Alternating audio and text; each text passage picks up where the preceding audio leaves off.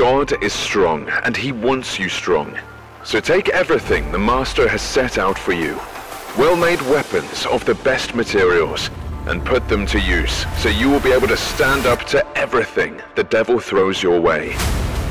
Yes, stand, truth banded around your waist, righteousness as the protective armor that covers your heart, and standing with feet protected and alert, always ready to share the blessings of peace. At all times carry faith as a shield, for it is able to extinguish the blazing arrows coming at you from the evil one. And embrace the power of salvation's full deliverance, like a helmet to protect your thoughts from lies. Finally, take the mighty, razor-sharp spirit sword of the Word of God. So, put on God's armor now, fight to the end, hold your ground, and rise victorious.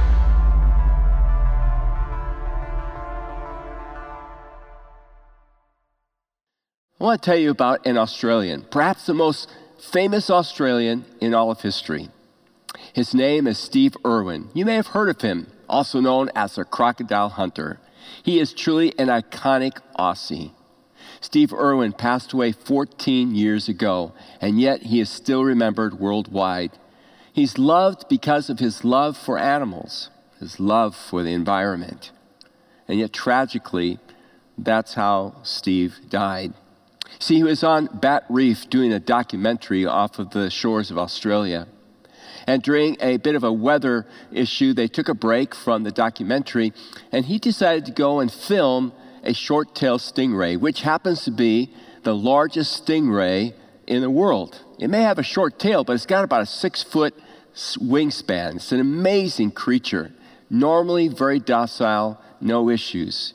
Well, Steve was swimming along with this huge creature when something happened to trigger a defense response. It flipped its tail around on Steve and stabbed his heart with that venomous eight inch barb. And Steve died as a result of it. Now, normally, if you get stung by a stingray, it's because you step on it somewhere in the sand and you take a puncture wound to the calf or to the foot or to the ankle and the venom is not really powerful enough to kill a human being. It hurts a lot. And I cannot imagine going through even that amount of pain. But you see, the, the leg and the ankle and the foot, though it can be painful and somewhat vulnerable, won't end your life. But the heart, the human heart, a puncture like that, the venom, well, the human heart can't take it. It is just too vulnerable. So, why am I telling you about Steve Irwin and what happened to him? It's because we are in this series called Overcoming Evil, the victory, the truth, the hope that Christ has given to us. As we think about the victory that God has given to us, as we think about overcoming evil, we remember that the enemy is always firing at us venomous darts of temptation, venomous darts of accusation. He's always trying to attack the most vulnerable parts of our life to destroy us. And so Paul says it's important for us to make sure that we have on the armor of God, the God given armor, to protect us from those darts, from those barbs filled with venomous evil that can bring our lives down. Paul writes in Ephesians chapter 6 and verse 14 and says, Stand therefore, having fastened on the belt of truth. That's what we looked at last weekend. And now he says, and having put on the breastplate of righteousness. Now remember the context. Paul is under arrest in Rome. Eventually he'll face Nero on trial. While he's under arrest, he's writing to various churches, like the church at Ephesus. And while he's writing to them, he's trying to tell them how to protect themselves from the evil that they're facing in the evil day they're living in, just like we're living in an evil day. He's probably chained or linked up to a Roman guard. And the Holy Spirit inspires him to look at the guard's armor and use that as a metaphor to describe how Christians should armor up against the evil one. He has already talked about the belt of truth, and we looked at that just last weekend and what that means, how we need to tuck our whole life into the truth of God. And then he studies another part of the armor. He studies what was known as the lorica segmentata, or the heart cover. It was the breastpiece that the soldier wore. It was very unique. It was made out of like metal leaves that were held together by leather straps. It was built, constructed in such a way that it'd be very difficult for a sword to pierce through or a sharp projectile that one might throw or toss at the soldier. It kept him safe. His most vulnerable part, his heart, and his lungs, and his liver, were protected by that armor. Paul says, in the same way, we have a different kind of lorica segmentata. It is called the breastplate of righteousness. And Paul says we need to use that to protect the most vulnerable part of our spiritual lives. Now, what part is he talking about? Well, actually, if you study the original language and you know the ancient mind, they never thought about the heart as representing one's emotions or one's soul or the depth of one's being. They actually spoke of the bowels being that. The problem is, as modern translators try to figure out how to help us understand that, it doesn't work to talk about our bowels as kind of the seat of our emotions. So they instead choose to use the word heart. I mean, it'd be kind of weird anyway if you said to somebody, I love you with all my bowels, or baby, you move my bowels. That, that just would not work, right? But the question is, what does he mean then by bowels, or we'll say in modern terms, heart? What part of our life is that describing? The part of our life it describes is that deepest place in us, that deepest place of belief and feelings about our worth and our value.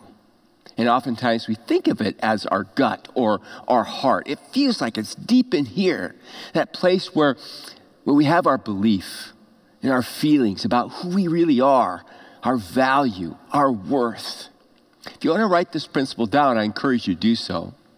You see, the most vulnerable part of our lives, of your life and my life, is our beliefs and the feelings about our worth. Isn't that true? I mean, you can throw a punch at my body, and I can recover from that. But if you strike my soul, if you strike that deepest part of me where I think about who am I, what is my worth, what is my value, what is my meaning, you could do irreparable damage there. I mean, for some people, it even leads them to take their own life. We're so vulnerable. You know that saying, sticks and stones may break my bones, but names will never hurt me? That is so not true.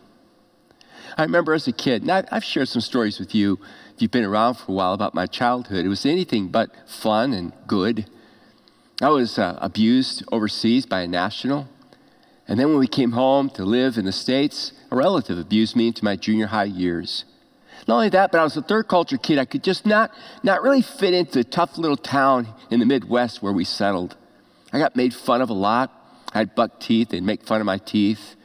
I had high water pants because we couldn't afford, you know, clothes was all hand-me-down stuff, so I got made fun of for that. I was a kid that was uh, overweight and freckle-faced and, and uncoordinated. And so I heard lots of jokes. I heard, I, I heard lots of insults. And, and I wanted to belong. I wanted somebody to accept me. I wanted somebody to like me. And so those years were real loner years for me. And I remember as I heard those things, just wondering, does anybody like me? I began to question whether I liked myself. I even wondered, because the kind of church that we went to, which was really, you know, a hard nosed kind of preaching about all the things that you do wrong and you're in danger of the flames of hell, I began to wonder if God even liked me. And it took me a long time to get over a lot of those things and really believe that God did love me. God did like me. Maybe you can relate to that in your own life. I mean, all of us, to some degree, experience what it's like to have our worth or our value questioned or insulted or diminished or taken away. Those of you who are parents raising kids, my goodness, what they face today is incredible. I mean, the pressure on them. Your kids know what it's like not to make you know, the lead part in that drama they tried out for at school, or not to make first chair, or not to make the, the, you know, the first team in their sport that they're so interested in. And that hurts. That hurts when your name's not read off, when you don't get that part. It also hurts when that group of friends you want to be a part of rejects you. Or you think you're part of them, and then all of a sudden you're not invited to something really special. They know what that pain is like. As adults, we know what it's like. We know what it's like to be made fun of, to be laughed at at work, to be passed over, and the promotion's given to somebody else, to be told we're overqualified, and what they really mean is you're too old. We know what it's like, some of us, to be put down because of the heaviness of our accent, or the color of our skin, or our economic background, or the car that we drive, or the neighborhood that we live in.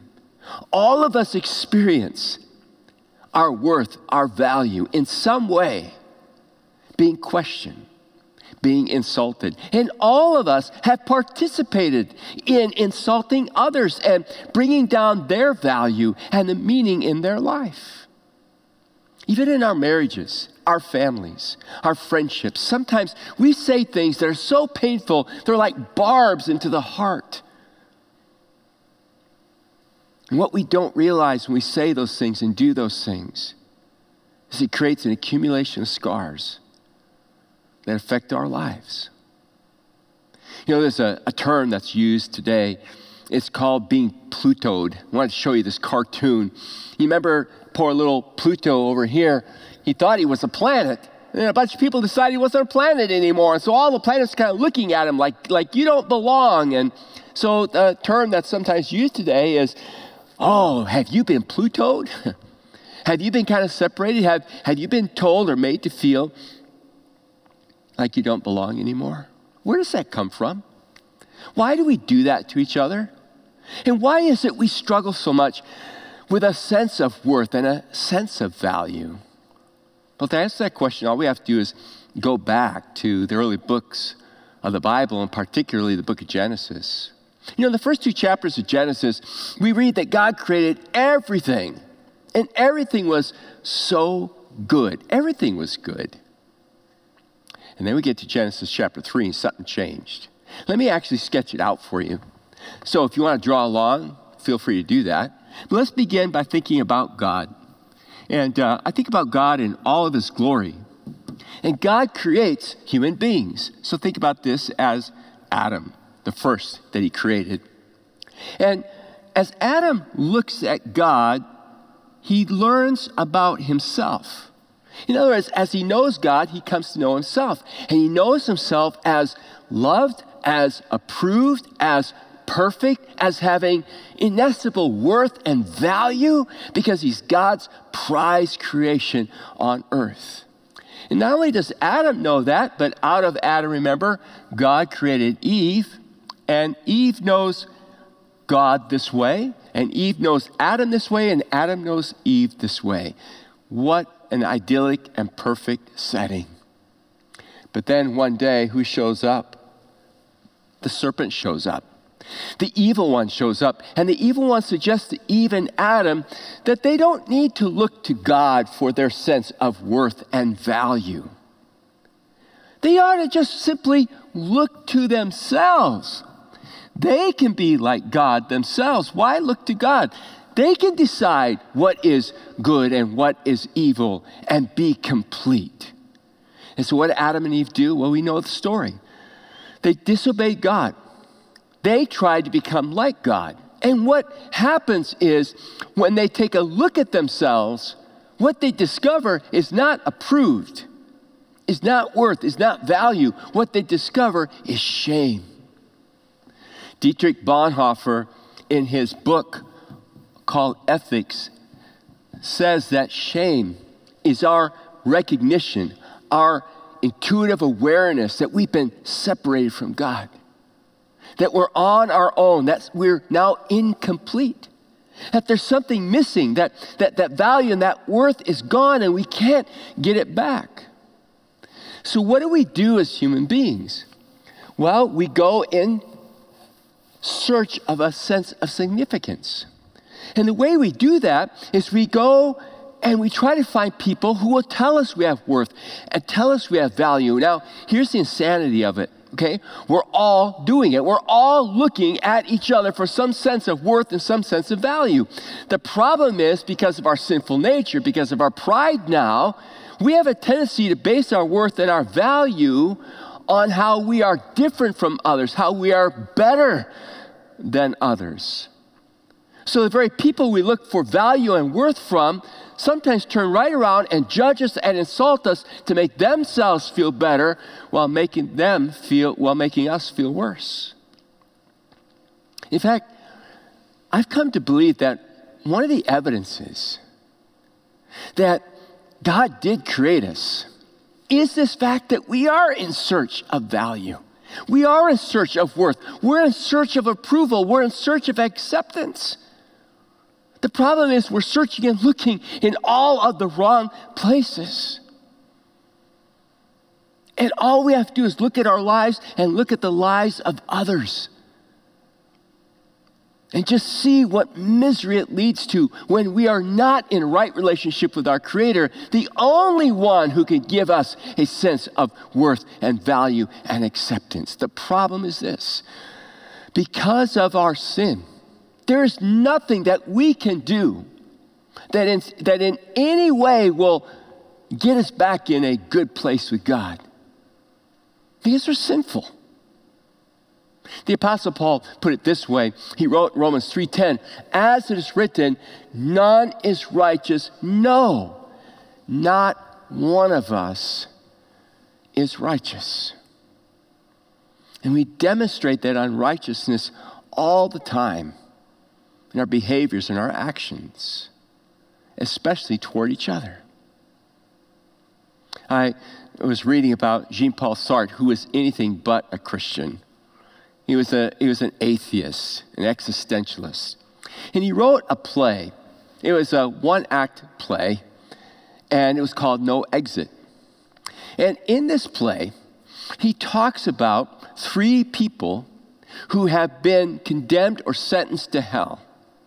And hell is in a room without windows. They're going to spend, these three people are going to spend the rest of eternity in this room without windows. And one of the characters says, in the French literally, hell, it is the other, or hell is the other in English. Sartre says a lot of people have misunderstood why I had that character say, hell, it is the other. A lot of people hear that. What they think I'm saying is, you know, bad relationships with people, it's hell. It's hell when, you know, when you're in a tough relationship with a friend or a spouse or a boss or somebody else. He says, that's not what I meant by it. He said, what I meant by it is simply this hell, it is the other. Hell is when people judge us and we take their judgments and criticisms of ourselves as being truth. That is, we begin to see ourselves the way others see us. There is, there is no other way for you and me to know ourselves outside of what other people think of us. You view yourself today based on what your parents thought about you, your peers thought about you, your friends thought about you, and that continues to this very moment. And until we get out of that and see how God views us, oh my goodness, the pain that causes to our souls. Hell is when you have to live and think of yourself the way other people think about you. And oftentimes, we give hell to others by the way we treat them and talk about them and ridicule their souls and their worth and their value. And as we saw in that verse, man, there's just, there's no way out of that. There's none of us that is good enough, honestly, to get out of that world, so to speak, and stand before God and have God say, I approve you, I love you, I accept you. Let's look at that verse again in, in Romans chapter 3, verse 20. Paul said in that verse, he said, There is none who is righteous. No, not one. Although, listen, There was a time in Paul's life when he thought he was pretty righteous, when he would have disagreed with what he wrote later on. Let me show you what I mean. If you go to Philippians chapter 3, Paul gives a little story about what it used to be like. He says, You know, I could have confidence in my own effort if anyone could. Indeed, if others have reason for confidence in their own efforts, I have even more. I was circumcised when I was eight days old. I'm a pure blooded citizen of Israel and a member of the tribe of Benjamin, a real Hebrew if there ever was one. I was a member of the Pharisees who demand the strictest obedience to the Jewish law. I was so zealous that I harshly persecuted the church. And as for the righteousness, I obeyed the law without fault. Man, that's a boastful, prideful comment, huh? What kind of character was Paul at some time? He said, I once thought these things were valuable, but now I consider them worthless. Actually, the, the, the original language means I consider them to be dung. I consider these things to be worthless because of what Christ has done. Yes, everything else is worthless when compared with the infinite value of knowing Christ Jesus my Lord. For his sake, I have discarded everything else, counting it all as garbage, so that I could gain Christ and become one with him. I no longer count on my own righteousness through obeying the law. Rather, I become righteous through faith in Christ. For God's way of making us right with Himself depends on faith, faith in Christ. Now, what Paul is saying is, you know, I thought I was a pretty good guy.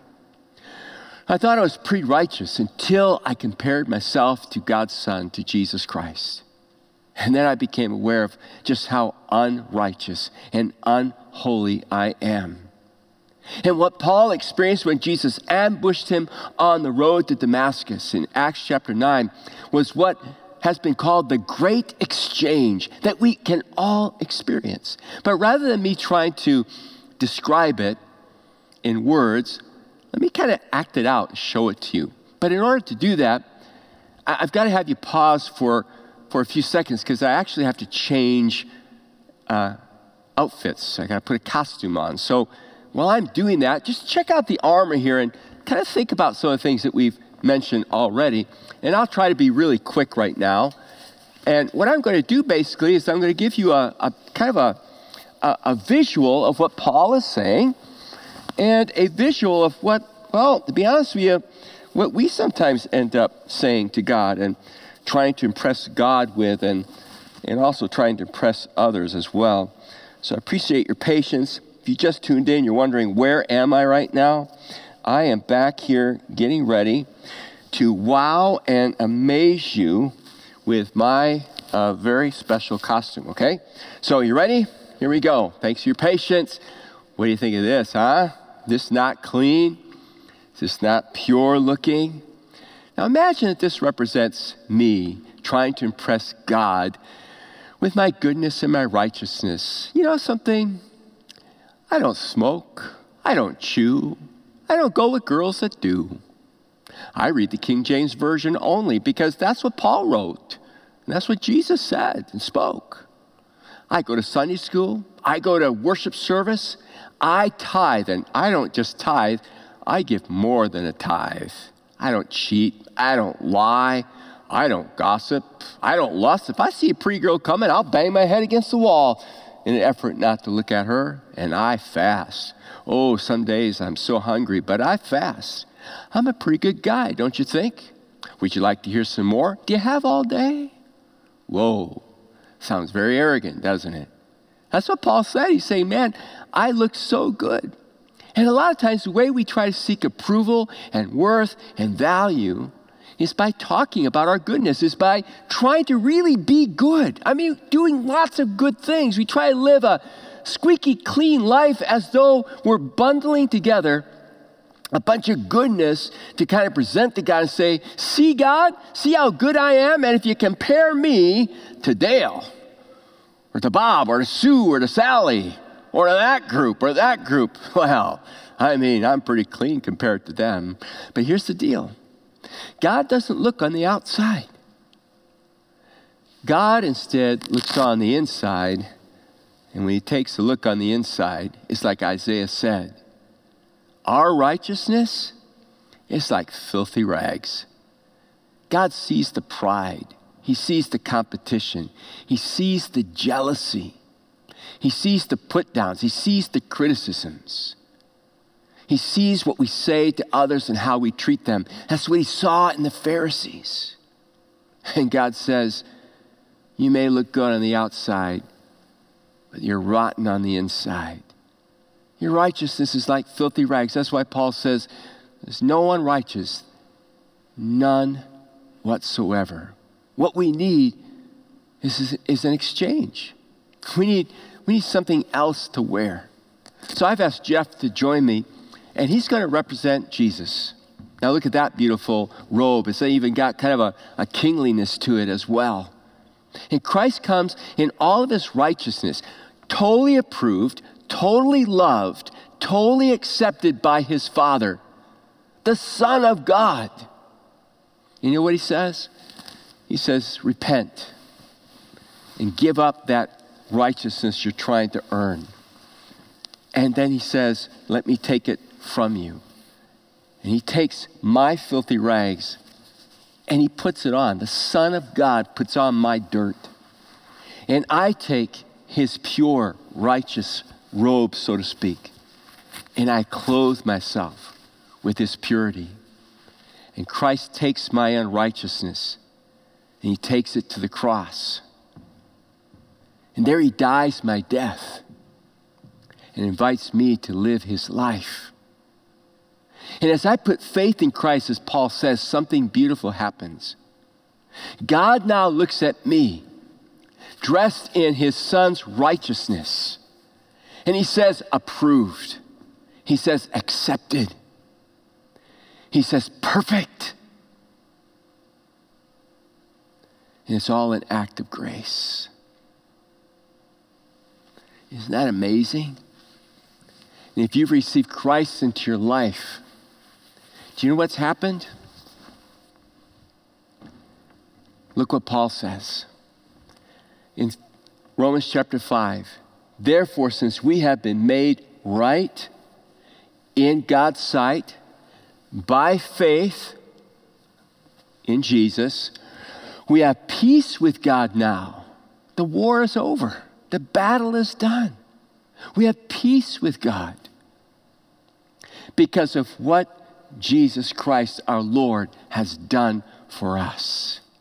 Because of our faith, Christ has brought us into this place of undeserved privilege where we now stand. We confidently and joyfully look forward to sharing God's glory. It is so beautiful. It is so true. It is so powerful. Let me ask you a question Do you know that truth? Do you know that power in your life? dressed in his righteousness alone, the song says, faultless to stand before the throne. If you put your faith in Christ, that's you. But like a lot of us, that's true about us, but we're not living that truth out. We're not activating that truth in our life. We're still running around trying to get approval, trying to get human beings, sinful human beings who tend to be critical by nature, even the best of them, to tell us we have worth and value. And some of those people that we love dearly can tell us how much they love us, how great a worth and value we have one day and the next day be so critical and so negative. Listen, jot this down and don't forget it. Only by faith in Christ and the righteousness that He has clothed us with can we experience the perfect approval and acceptance that our soul longs for. But the question becomes this How do we activate? How do we activate the breastplate of righteousness? How, how do I take this, this righteousness that Christ has placed on me and, and how do I use it to overcome that temptation to seek approval in the wrong places?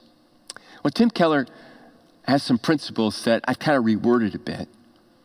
but they make a lot of sense to me. And they may help you think about how to begin to do that in your own life. Let's look at a couple of them.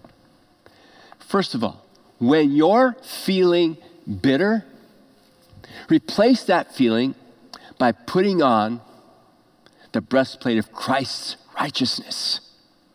So, what do you mean by that? Well, let's, let's think it through. Where does bitterness come from? We become bitter toward others when we feel like they're taking from us, taking advantage of us, or insulting us, or hurting us in some way. Let me give you an example.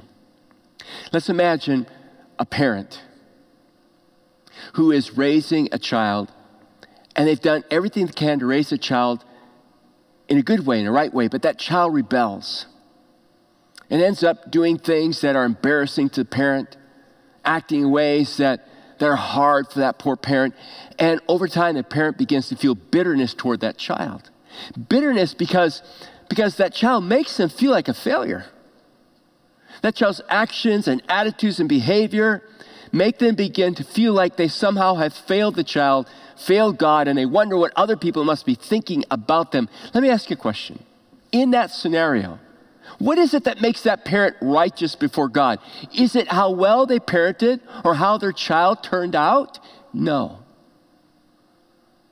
What makes them acceptable and approved and loved and perfect in God's sight is the righteousness of Christ. And that alone. Has nothing to do with how good a parent they are or aren't. So, whenever you feel bitterness coming on, for whatever reason, Remind yourself what makes me righteous is not how somebody's behaving or treating me. What makes me righteous is what Christ has done for me. Let's look at another example. When you're struggling with guilt, oh my goodness, how many of you struggle with guilt? False guilt and real guilt, right? When you're struggling with guilt, put on the breastplate of Christ's righteousness. I love this passage in 1 John chapter 3 verse 20. It says, "For whenever our heart condemns us, I deal with that a lot. Whenever our heart condemns us, God is greater than our heart. God's greater than our guilt, and He knows everything. What makes me acceptable to God?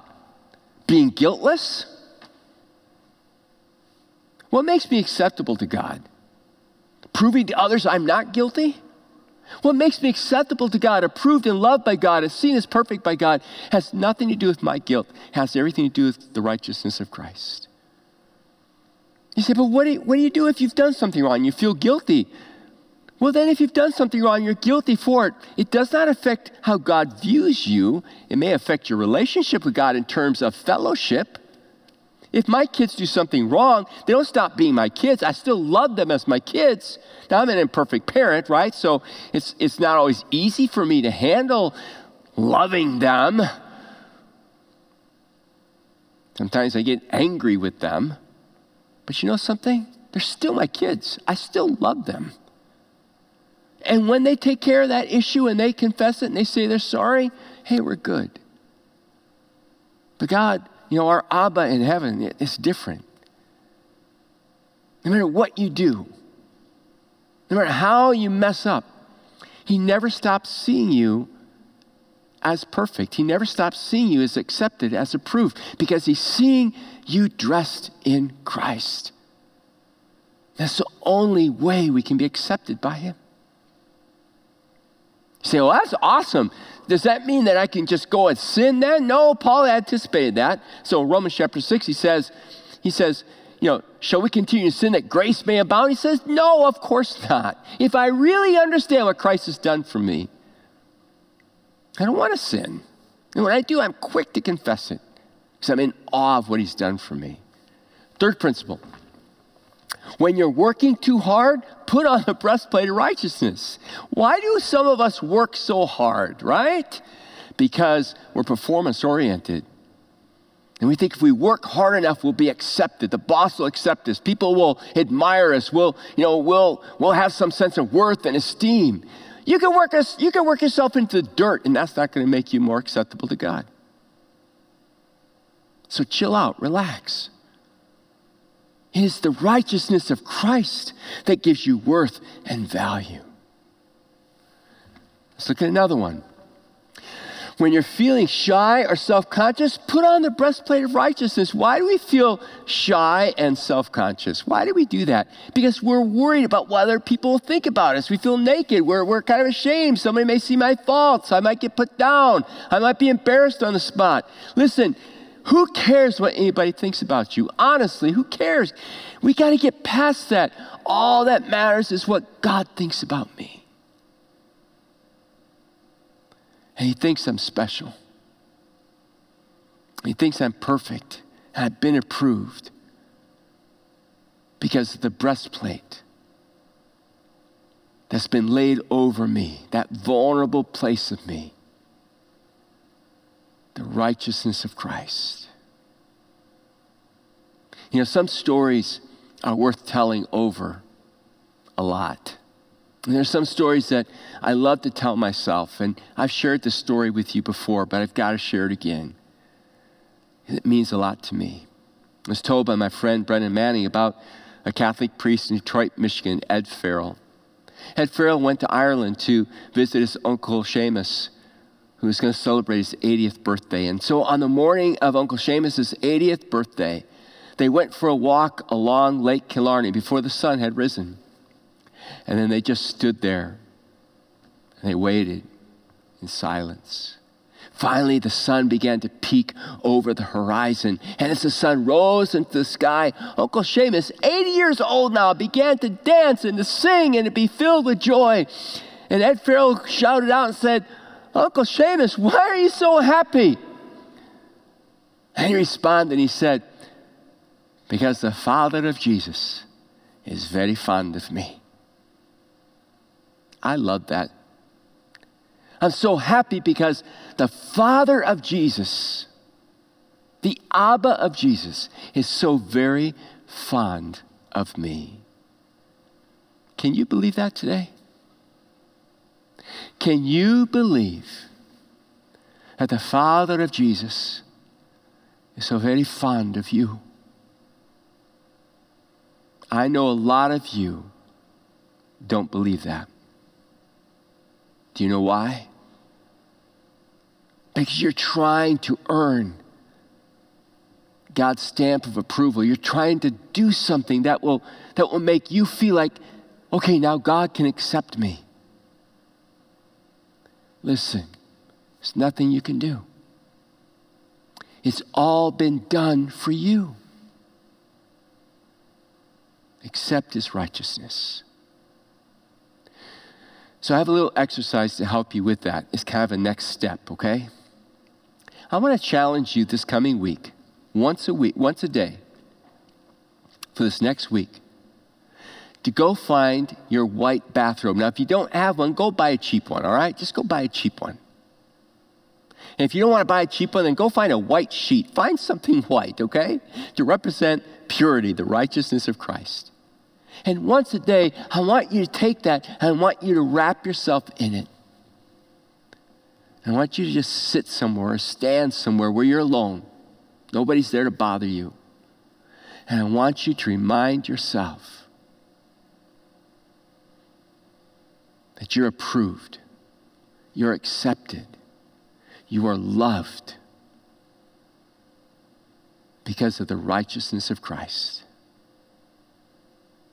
Let's pray. Father God, we thank you for the breastplate of righteousness, which covers the most vulnerable part of our life, that place where we believe and feel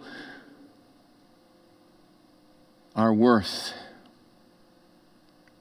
God, the world tears away, the enemy tears away at our worth and our value.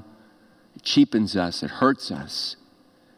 But Father, we thank you that in Jesus Christ we find our worth and value and Lord, once again, we want to just come into that clothing, that garment of righteousness, and accept the fact that we are accepted, approved, and loved by you. Forgive us, Lord, for trying to earn it. Forgive us for trying to compete for it. Forgive us for trying to prove it. Help us, O oh God, to enjoy it and to find the freedom, of God, of not competing, of not being jealous, of not judging. Help us, God, not only to see ourselves that way, but help us to see others the way you see them. How that would change our marriages and our families and our friendships, oh God. Help us look past what we see wrong and to be able to see what is right. We ask this in Jesus' name. Amen.